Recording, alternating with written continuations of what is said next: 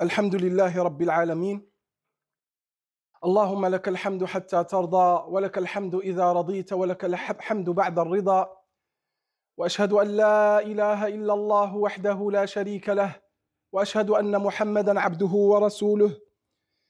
يا أيها الذين آمنوا اتقوا الله حق تقاته ولا تموتن إلا وأنتم مسلمون. يا أيها الناس اتقوا ربكم الذي خلقكم من نفس واحدة وخلق منها زوجها وبث منهما رجالا كثيرا ونساء. واتقوا الله الذي تساءلون به والأرحام. إن الله كان عليكم رقيبا. يا أيها الذين آمنوا اتقوا الله وقولوا قولا سديدا. يصلح لكم أعمالكم ويغفر لكم ذنوبكم ومن يطع الله ورسوله فقد فاز فوزا عظيما. أما بعد فإن أصدق الحديث كلام الله وخير الهدي هدي سيدنا محمد صلى الله عليه وسلم وشر الأمور محدثاتها وكل محدثة بدعة وكل بدعة ضلالة وكل ضلالة في النار. أجارني الله وإياكم منها.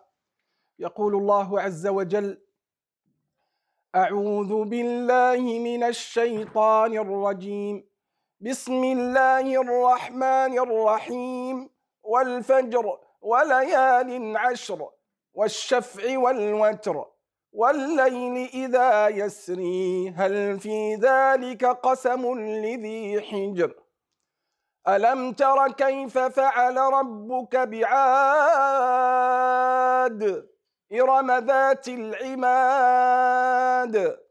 التي لم يخلق مثلها في البلاد وثمود الذين جابوا الصخر بالواد وفرعون ذي الأوتاد الذين طغوا في البلاد فأكثروا فيها الفساد. فصب عليهم ربك سوط عذاب. إن ربك لبالمرصاد. فأما الإنسان إذا ما ابتلاه ربه فأكرمه ونعمه فيقول ربي أكرمن.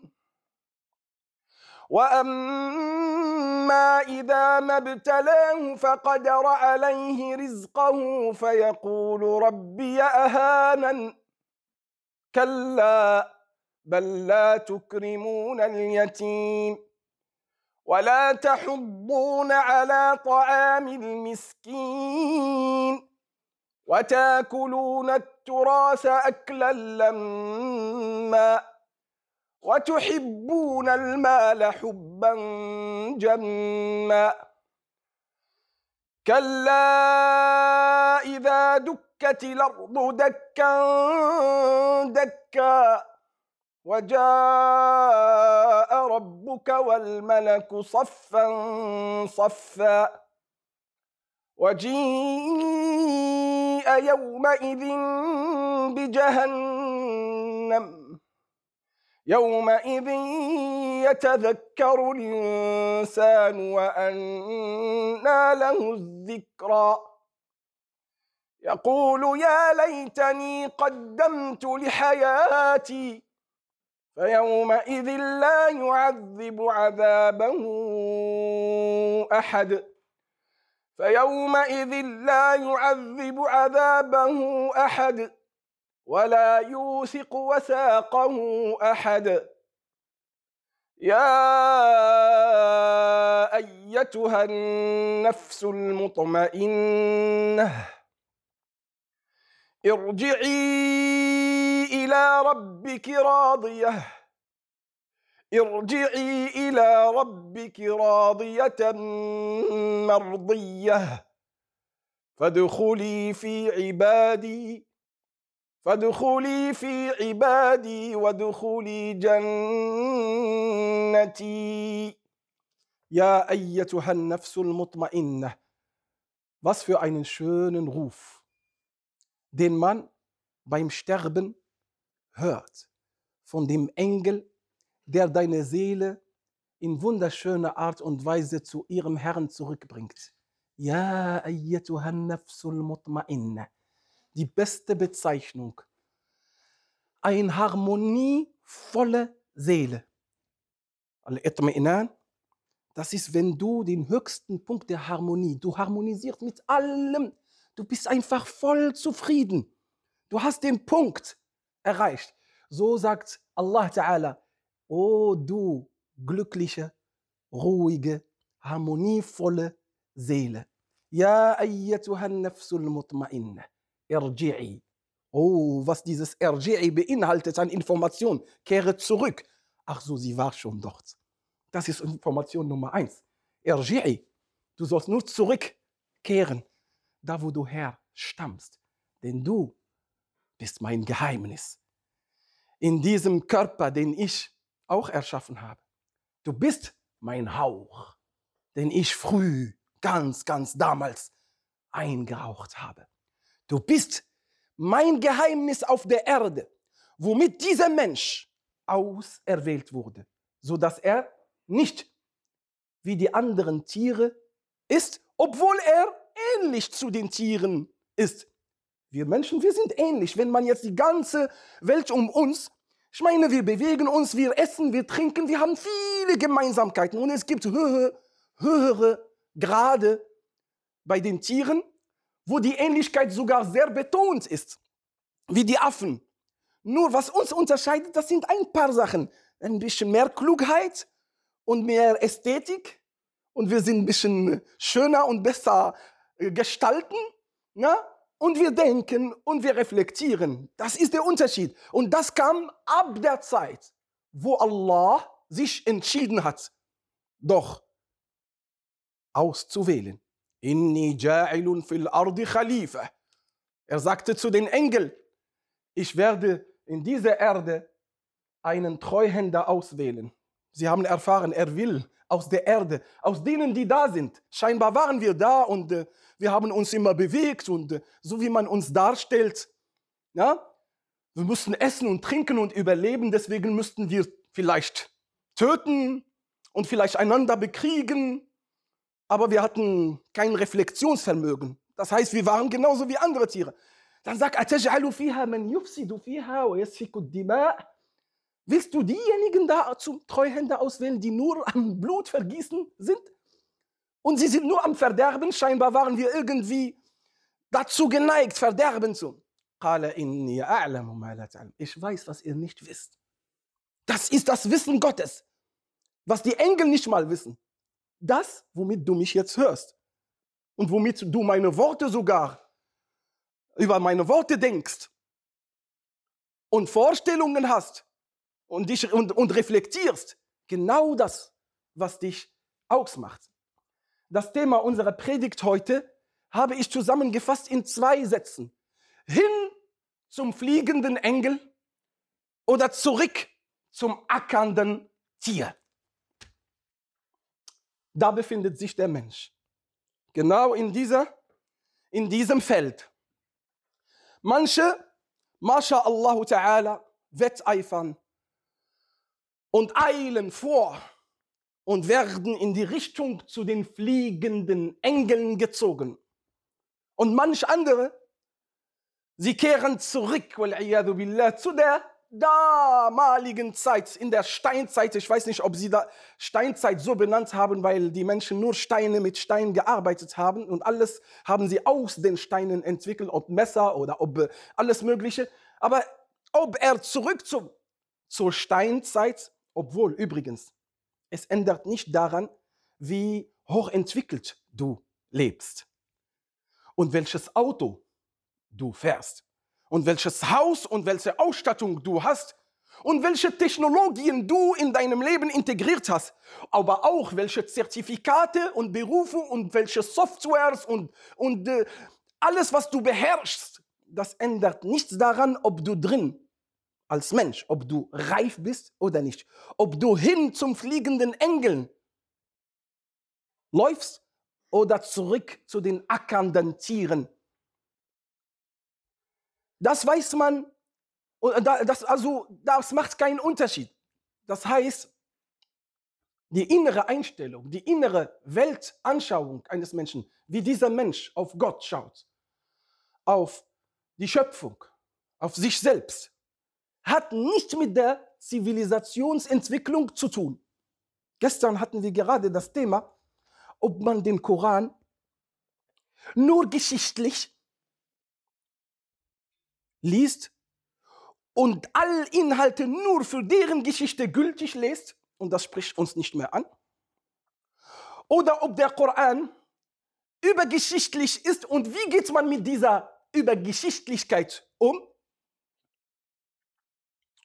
Und da war die Diskussion, wo ich einen Punkt gegeben habe, wo ich gesagt habe, als erstes sollen wir mal gucken, was sind die Themen des Korans, worüber spricht, spricht der Koran. Der Koran gibt uns ein Lebenskonzept, regelt in uns die innere Einstellung. Er treibt uns zur, Voll, zur inneren Vollreife. Er erzieht uns, wie wir mit unserem Ego umgehen, wie wir das steuern. Oder anders gesagt, wie wir die, die, die Könige über uns selbst werden. Wie wir in der Lage sind, unsere Zuneigungen, unsere Begierden, Bedürfnisse alle zu, wie heißt das, alle zu, zu kanalisieren in den Rahmen, was Allah subhanahu wa ta'ala will, oder sie alle so regellos und frei zu lassen, so dass wir automatisch zu dem ackernden Tier zurückkehren. Denn das Tier, er, es ist, es ist, wann es will. Und es trinkt auch, wann es will. Und er macht sogar seine Geschäfte, wann es will, unabhängig von dem, was um ihn ist. Und es macht Geschlechtsverkehr, wann und wo und wie es will. Und so ist es dieses äh, Regellosigkeit. Entweder neigt man eher dahin, natürlich nicht in dieser Härte, aber in bestimmten Bereichen schon, wohl schon, oder ist man einen Selbststeuerer, einer, der weiß, worum es geht. Einer, der weiß, das alles, das sind tierische Grundlagen in mir oder Aspekte, aber die dürfen mich nicht führen und lenken. Allah Ta'ala hat mir ein anderes, einen anderen Aspekt gegeben, nämlich diese Seele, diese Ruh, die mich zu ihm. Deswegen, wenn wir im Koran finden, über die Ungläubigen, die Verweigerer, die Undankbaren, die Allah den Rücken gegeben haben, nachdem die Botschaft Nachdem sie die Botschaft erkannt haben, haben sich entschieden, ihm den Rücken zu geben. Er sagt, يأكلون ويتمتعون كما تأكل كما يأكل تأكل الأنعام والنار مثوى Sie essen und trinken und, und treiben ihre, ihren Genuss, so wie die Tiere das tun. Und hier in diesem Zusammenhang ist der koranische Vergleich, wenn der, das Tier, wenn der Mensch mit dem Tier verglichen wird. Schade, dass es bestimmte Kritiker, und ich sage hier in diesem Fall Islam-Hasser, Hamid Abdel Samad, der sagt, guckt mal, er verkauft immer das, guckt mal, der Koran, der, der macht den Mensch, also der nicht an Allah glaubt, zu einem Tier. So einfach ist es nicht. So einfach ist es nicht. Sondern du musst das in bestimmten Kontext, ja, der Mensch kann zu einem ackernden Tier zurück, ohne dass er es merkt. Und er kann wiederum auch zu dem fliegenden Engel. Nochmal zurück zum Thema. Allah subhanahu wa ta'ala, als er die Treuhänder ausgewählt hat, und zwar in diesem Mensch, er hat ihnen etwas gegeben, was außergewöhnlich ist. Nein, nein, nein, nein. Dieses, dieses etwas ist über das Denken der Engel, weil sie wussten nicht, was ist das? Er sagt, inni a'lam Das ist mein Wissen. Das heißt, in uns ist etwas, das Höchste, was es gibt. Und wir können sagen, Göttliches. Weil nur Gott weiß darüber. Und als Zeichen dafür, dass das göttlich ist, gleich nach dem Einhauchen sollten diese Engel sich niederwerfen vor diesem Geschöpf. وإذ قال ربك للملائكة إني خالق بشرا من طين فإذا سويته ونفخت فيه من روحي فقعوا له ساجدين. Wenn ich ihn zu Ende gestalte, und wenn ich in ihn von meinem Geist, ein Hauche, so werft euch vor ihm nieder. Und das haben sie alle getan. Einschließlich Gabriel, einschließlich die höchsten nahegestellten Engel, die auch selber eine hohe Besonderheit haben. Wie Israfil und Mikael, das sind die Namen, die erwähnt sind. Oder wie äh, Malik, der erwähnt auch wird. Oder wie Jibril, salam. Und genau das hat Allah Ta'ala in uns gegeben und er hat uns alle möglichen Wege bereitet, hin zu den fliegenden Engeln zu gehen, mit all dem, was wir an tierischen Komponenten besitzen. Das ist etwas, das ist etwas eigentlich Unmögliches. Du bestehst daraus, was zu diesem irdischen Leben gehört, und zwar physisch und äh, ideell sozusagen. Physisch ist es der Körper, der aus Lehm und aus alles, was im Lehm ist, und ideell aber auch durch diese Bedürfnisse und Begierden und Zuneigungen, die in uns sind. Zorn äh, und Rache und alles, alles Mögliche, was in einem Mensch sein kann an bestimmten Eigenschaften. Und so hat Allah subhanahu wa ta'ala uns den Weg auch gezeigt. Wir haben ihm den Weg gezeigt, entweder ist er Shakir oder Kafur.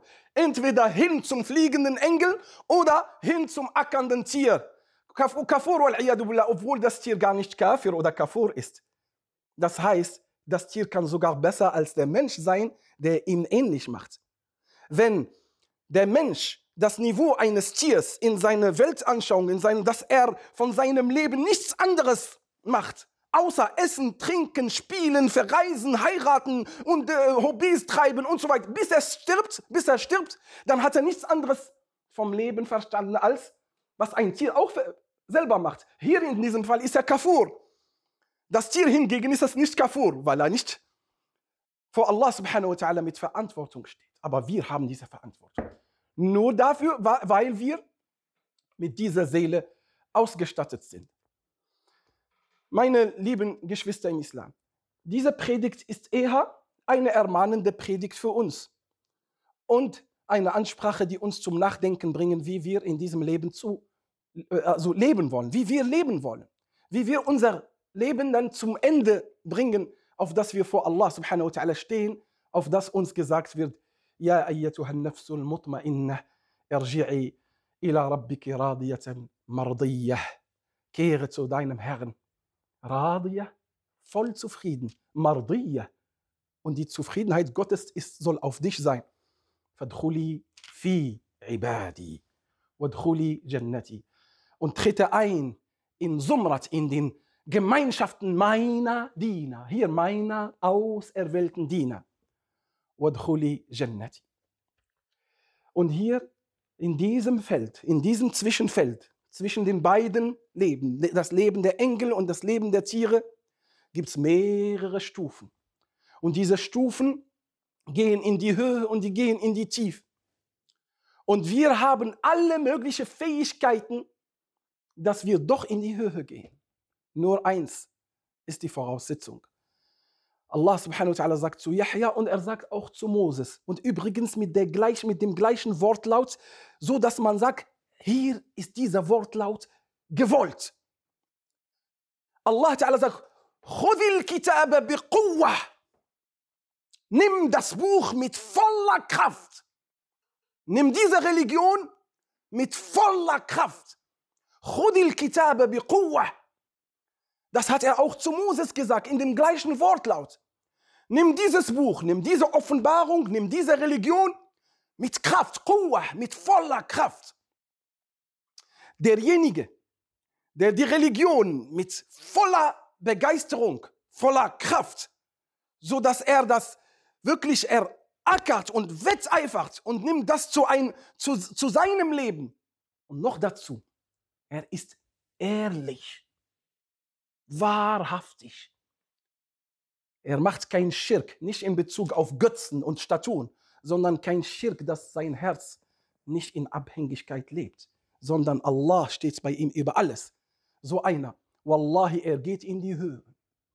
Und er erreicht auch die Stufe des Engels. Nein, besser als die Engel. Die Engel können gar nicht anders agieren. Die Engel sind so konzipiert, dass sie beten und beten, beten und Lobpreisen und sie können nur damit sogar stark bleiben. Das ist wie bei uns. Wir atmen ein und atmen aus und damit leben wir. Das ist das. Das ist ein Automatismus also. Allah Ta'ala hat sie so konzipiert nach seiner Weisheit. Frage mich nicht, will Allah angebetet werden? Die Leute, die auf die Religion so runterschauen, will Allah scheint ja bedürftig zu sein, dass er so Milliarden und Abermilliarden Engel schafft, damit sie ihn anbeten. So eine Überheblichkeit, so ein Überlegenheitssyndrom, würde ich sagen, weil es eine Krankheit ist wie manche Islamkritiker immer auf die Texte des Korans schauen, als wären sie Gott oder als wären sie in einem Niveau über Gott sogar und über seinen Willen und seine Entscheidungen anders als ein Moslem. Er sagt, Sami'na wa. Wir hören diese Informationen und wir zeigen die volle Hingabe dafür. Nur damit bist du Muslim übrigens. Wenn das bei dir noch nicht funktioniert, bist noch nicht angekommen. Nur damit bist du Muslim. Die weiße Fahne vor solchen Nachrichten. Wenn Allah Ta'ala sagt, die Engel sind so konzipiert. Malaikatin ghiladin shidad.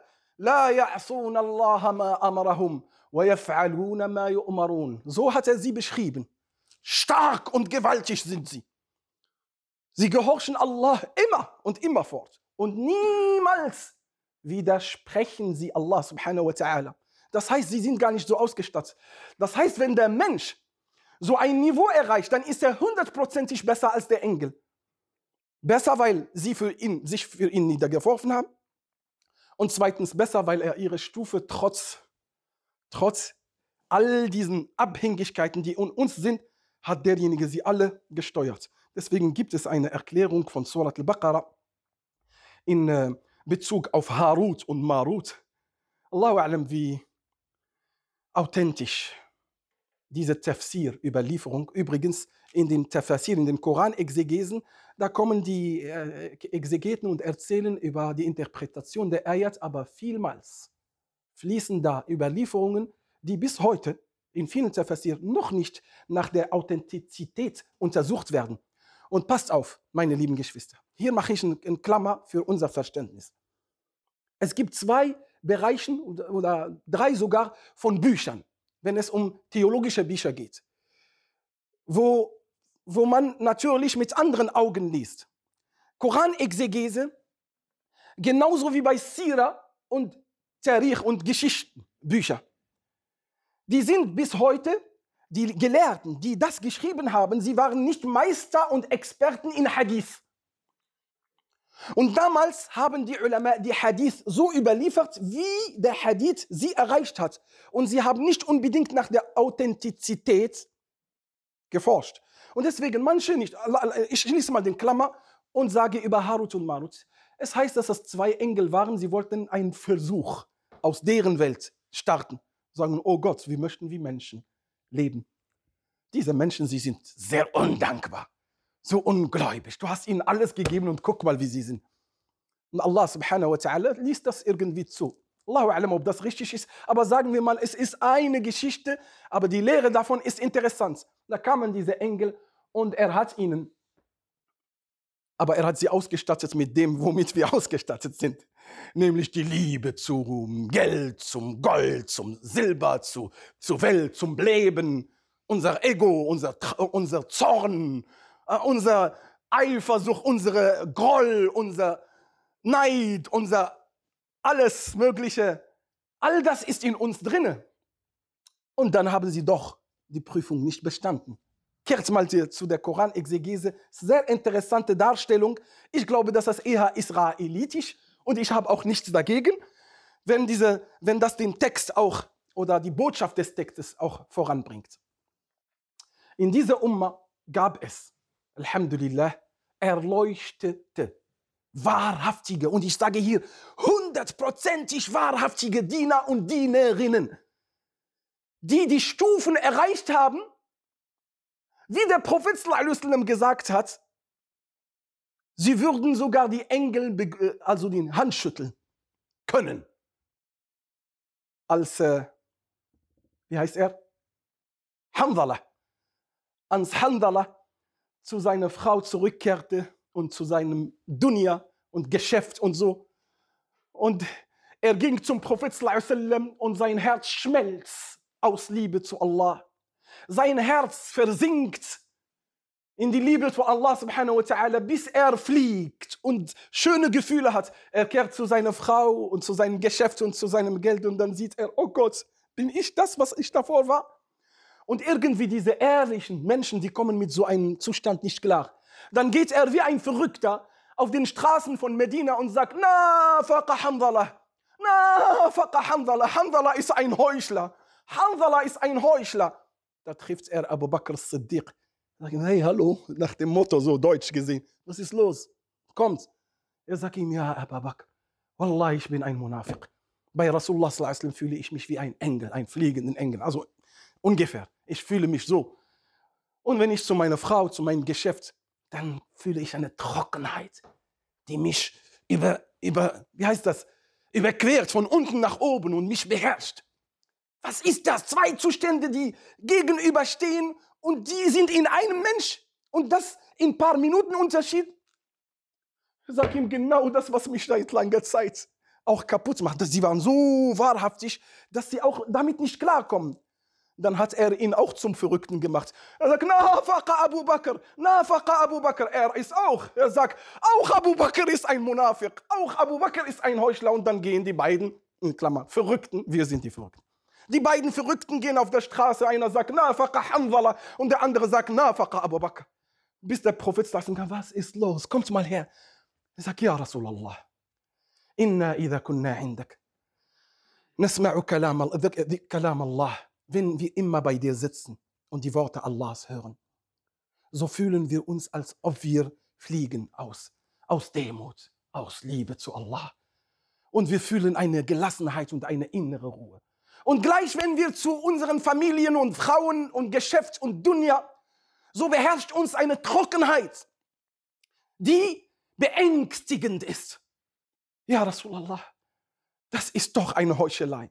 Er sagte, sallallahu alaihi wasallam, والله لو كنتم كما انتم عليه عندي لصافحتكم الملائكه في الطرقات bei Allah, wenn ihr in dem Zustand fortlaufend und immer so bleibt, wie ihr bei mir seid, dann würdet ihr die Stufe erreichen, dass die Engel euch auf der Straße die Hand schütteln. Das ist bildlich dargestellt, aber es, er weiß, was er sagt. So ein Zustand kann dich dahin führen, dass du dahin zu der Grenze zwischen Mensch und Engel getrieben wirst, so dass du sogar schaust. Und hier brauchen wir uns nicht zu wundern über die Geschichten von großen Bergen von dieser Umma, von Frauen und Männern, die sich auf dieser Reise gemacht haben. Sie haben gesagt, wir möchten es versuchen, den Zustand der Demut und der Zustand der Verschmelzung, sie nennen das Al-Fana fillah, die totale Versenkung in Gott beizubehalten. Haben sie gemacht. Allah, wir sind, diese Umma ist Weltmeister von solchen Kaliber von Menschen.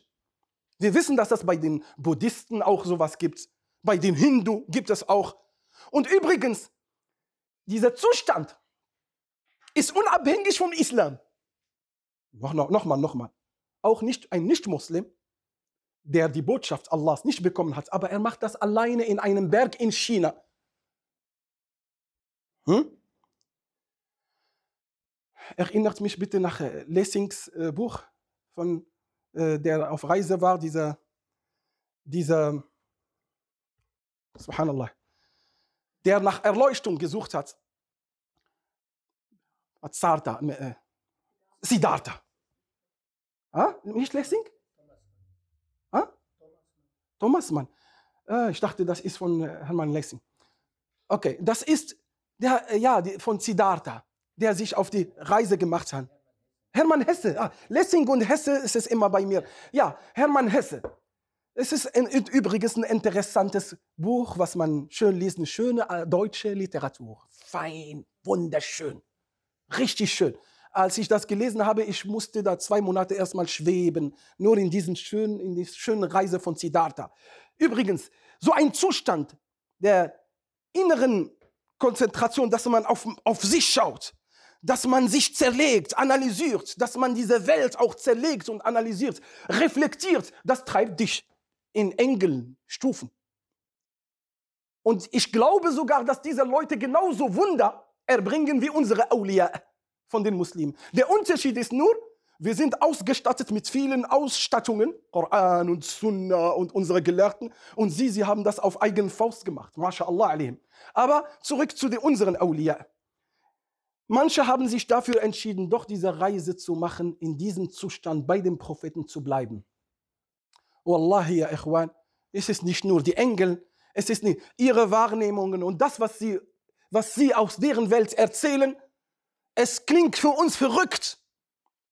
Aber wären das nicht Menschen, denen wir voll vertrauen, mit ihren Denkfähigkeit und dass sie Rechtsgelehrten waren, bevor sie Mönche, weil es gibt Leute, die gehen in Mönchtum, ohne ein Rechtsgelehrter zu sein ohne ein Alim zu sein. Deswegen man, äh, man, man, äh, man derjenige,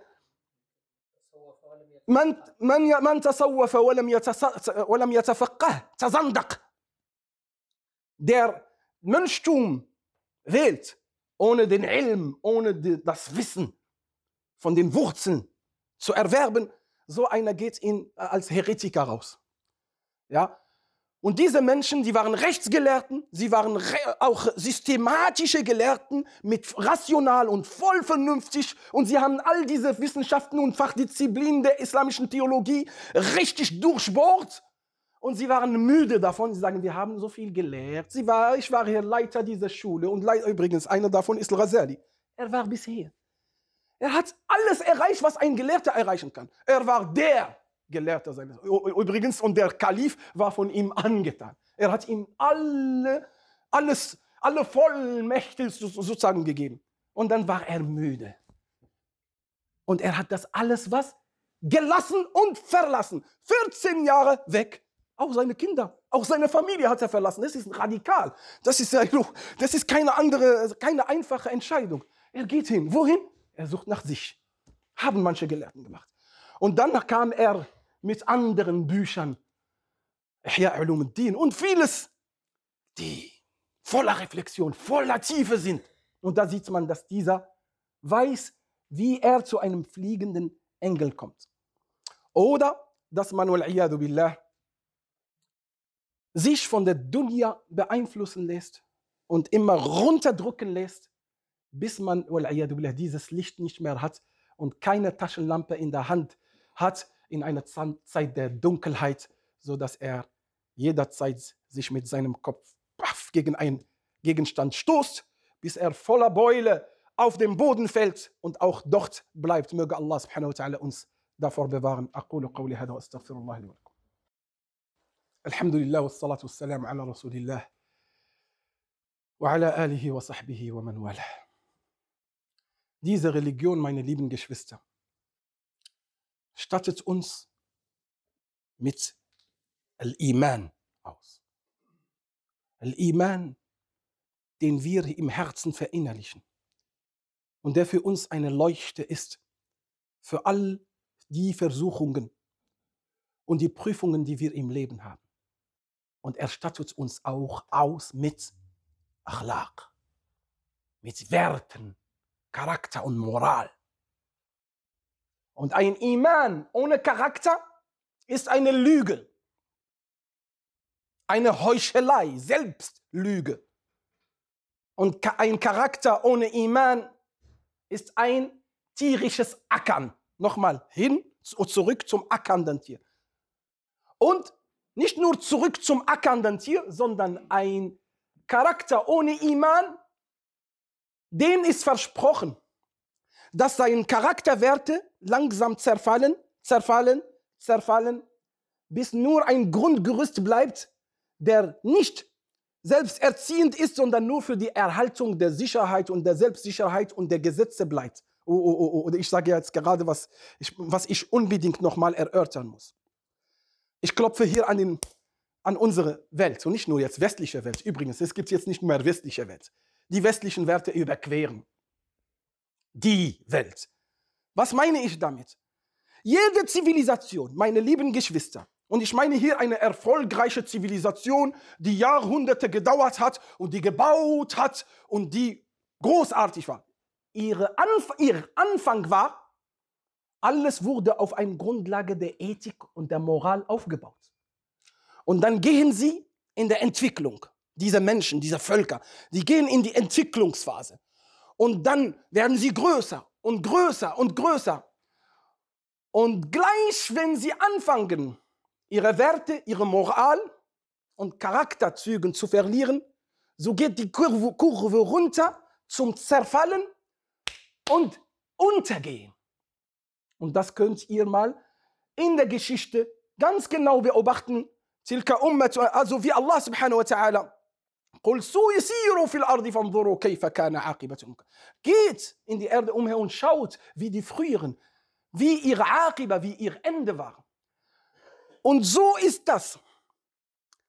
Al-Iman ist ein Träger und Akhlaq sind auch beide Träger von der Menschheit.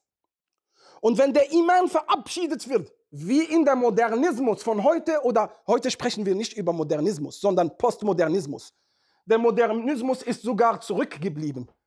Sie schauen jetzt auf die Modernisten als zurückgebliebene. Und auch die Modernisten schauen auf die Postmodernisten von heute. Oh, sie sind weitergekommen. Aber innerlich verinnerliche eine Art Überlegenheitssyndrome und eine Art Überheblichkeit.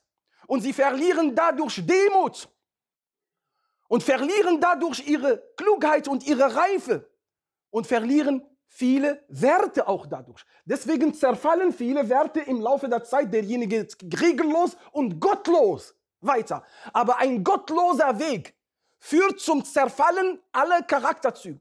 Aber wie? Hallo, jetzt meinst du, dass die Welt jetzt ohne Moral lebt? Doch wohl. Aber welche Komponente der Moral sind geblieben? Nur die für die Erhaltung der Sicherheit der eigenen persönlichen Sicherheit, der Sicherheit der Strukturen und der Gesetze und der Gesetzgebung, damit das alles läuft. Das ist jetzt kein Angriff gegen eine bestimmte Welt, sondern das ist einfach eine Beobachtung. Und die wahre Moral ist Demut vor dem allmächtigen Gott, vor Allah subhanahu wa ta'ala. Ja, dieser Glaube der die ganze Menschheit einigt und alle verinnerlichen das, dass es doch, dass diese Welt nicht regellos ist. Und wäre diese Welt sinnlos, dann, dann wäre das alles nur ein sinnloses Spiel. Gar nichts. Dann wären wir doch, doch total depressiv, wenn alles nur sinnlos ist. أفحسبتم أنما خلقناكم عبثا وأنكم إلينا لا ترجعون Fata'ala Allahul Malikul Haq. Denkt ihr, dass wir euch etwa sinnlos erschaffen haben und dass ihr nicht zu uns zurückkehrt? Erhaben sei Allah davon. Erhaben sei Allah, dass er so ein Spiel treibt, dass so etwas Sinnloses läuft. Und deshalb ist die Moral mit dem Charakter die Rettung unserer Menschheit. Für uns Muslime wir müssen nicht in diese Irre laufen, auf das wir nur nachahmen und nachahmen und uns auf unsere Werte verzichten und auf unsere koranischen Werte herabschauen, so wie die anderen tun, sondern wir bleiben in, unser, in unserer Innenperspektive voller Demut, voller Liebe und voller Vertrauen zu Allah subhanahu wa ta'ala, voller Vertrauen über seine Worte denn genau das, was diese Religion des Islam auszeichnet. Alhamdulillah, dass wir ein bewahrtes Buch in unseren Händen haben. Wallahi, wir können nur beneidet werden über dieses Buch. Und übrigens von muslimischer und nicht muslimischer, sogar kritischer und sogar hasserfüllter Seite. Alle rationalen, vernünftigen sagen, das Buch, das Buch der Muslime ist unschlagbar auf dem ganzen Planet. Wallahi, es gibt kein authentischeres Buch aus dem Mittelalter, obwohl ich das Wort Mittelalter hasse. Ich mag dieses Wort nicht. Sehr schlecht besessen. Übrigens nur in Europa. Bei den Muslimen ist ein Mittelalter, das ist ja Zeit der, der hohen Entwicklung. Aber sagen wir mal, kein ein Buch auf der ganzen Erde ist authentischer und so robuster und stabiler und starker als dieses Buch. Alle sagen das, alle Parteien. Dieses Buch. Die aller, aller schlimmsten von ihnen sagen, wir haben keinen Zweifel daran, dass das Buch der Muslime wirklich, wirklich vom Mund von Mohammed ausgesprochen wurde. Das steht fest.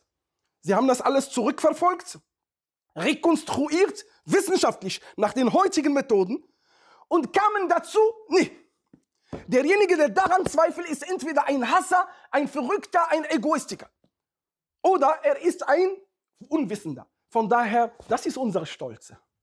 Jetzt kommen wir zu unserer inneren Sicht. Wir wissen, dass das hier das gesprochene Wort Gottes, Kalamullah.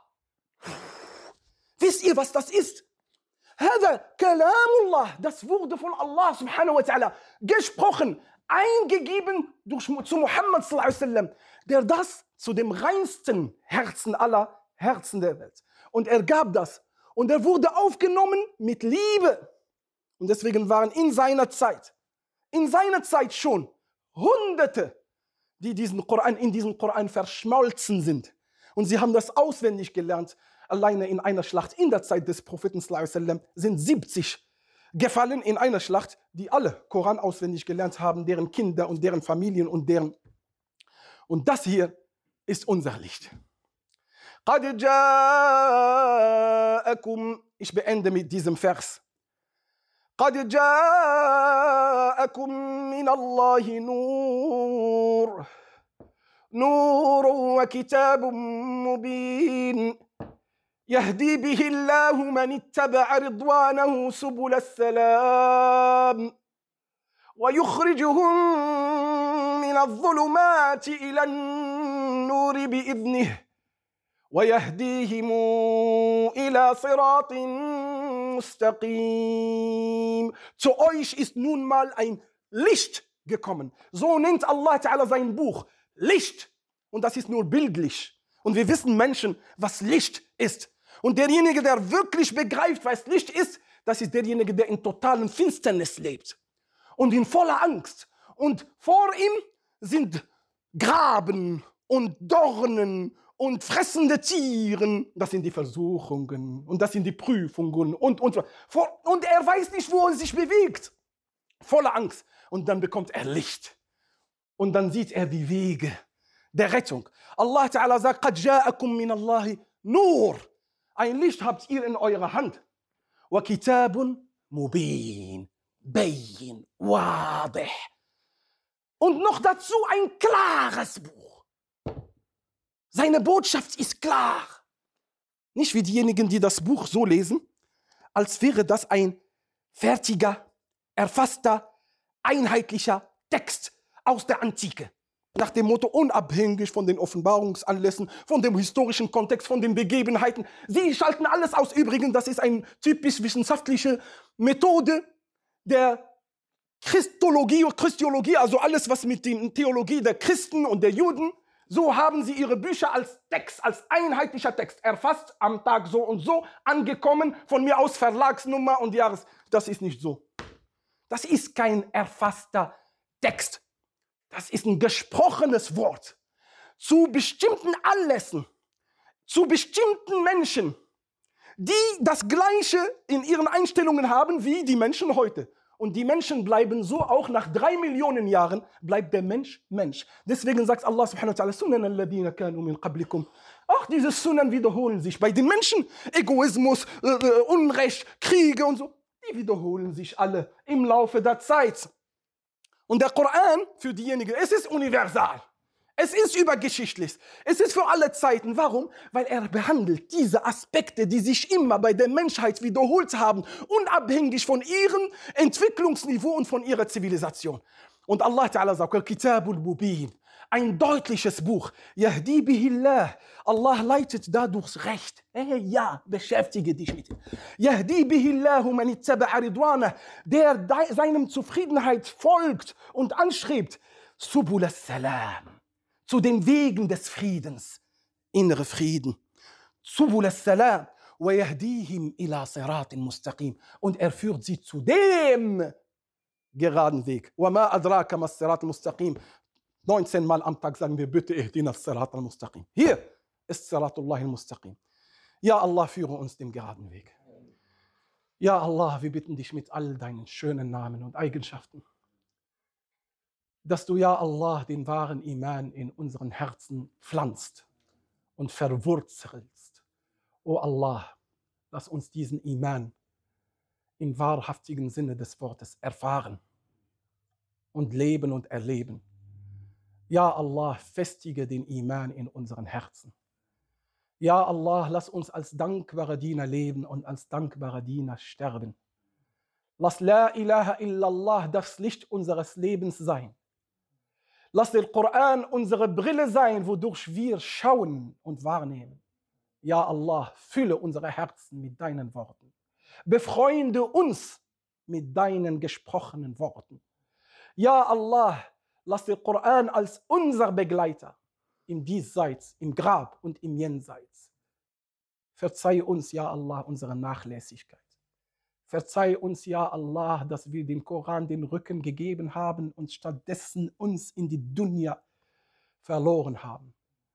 Verzeihe uns, ja Allah, dass wir den Koran nicht mehr als wichtigster Teil unseres Alltags machen und führe uns dahin zurück, auf dass wir damit atmen und damit leben, ja Allah. Zeige uns, ja Allah, das Wahre als wahr und das Falsche als falsch.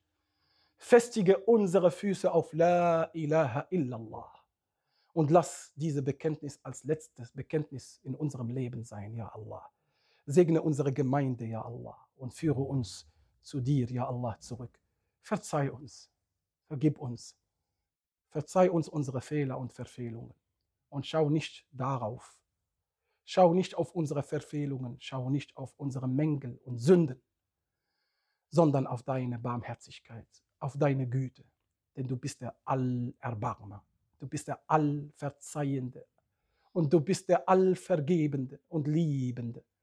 اللهم آمين اللهم آمين اللهم آمين اللهم صل وسلم وبارك على سيدنا محمد في الأولين والآخرين وفي الملأ الأعلى إلى يوم الدين سبحان ربك رب العزة عما يصفون وسلام على المرسلين والحمد لله رب العالمين Stiftung Islam in Deutschland.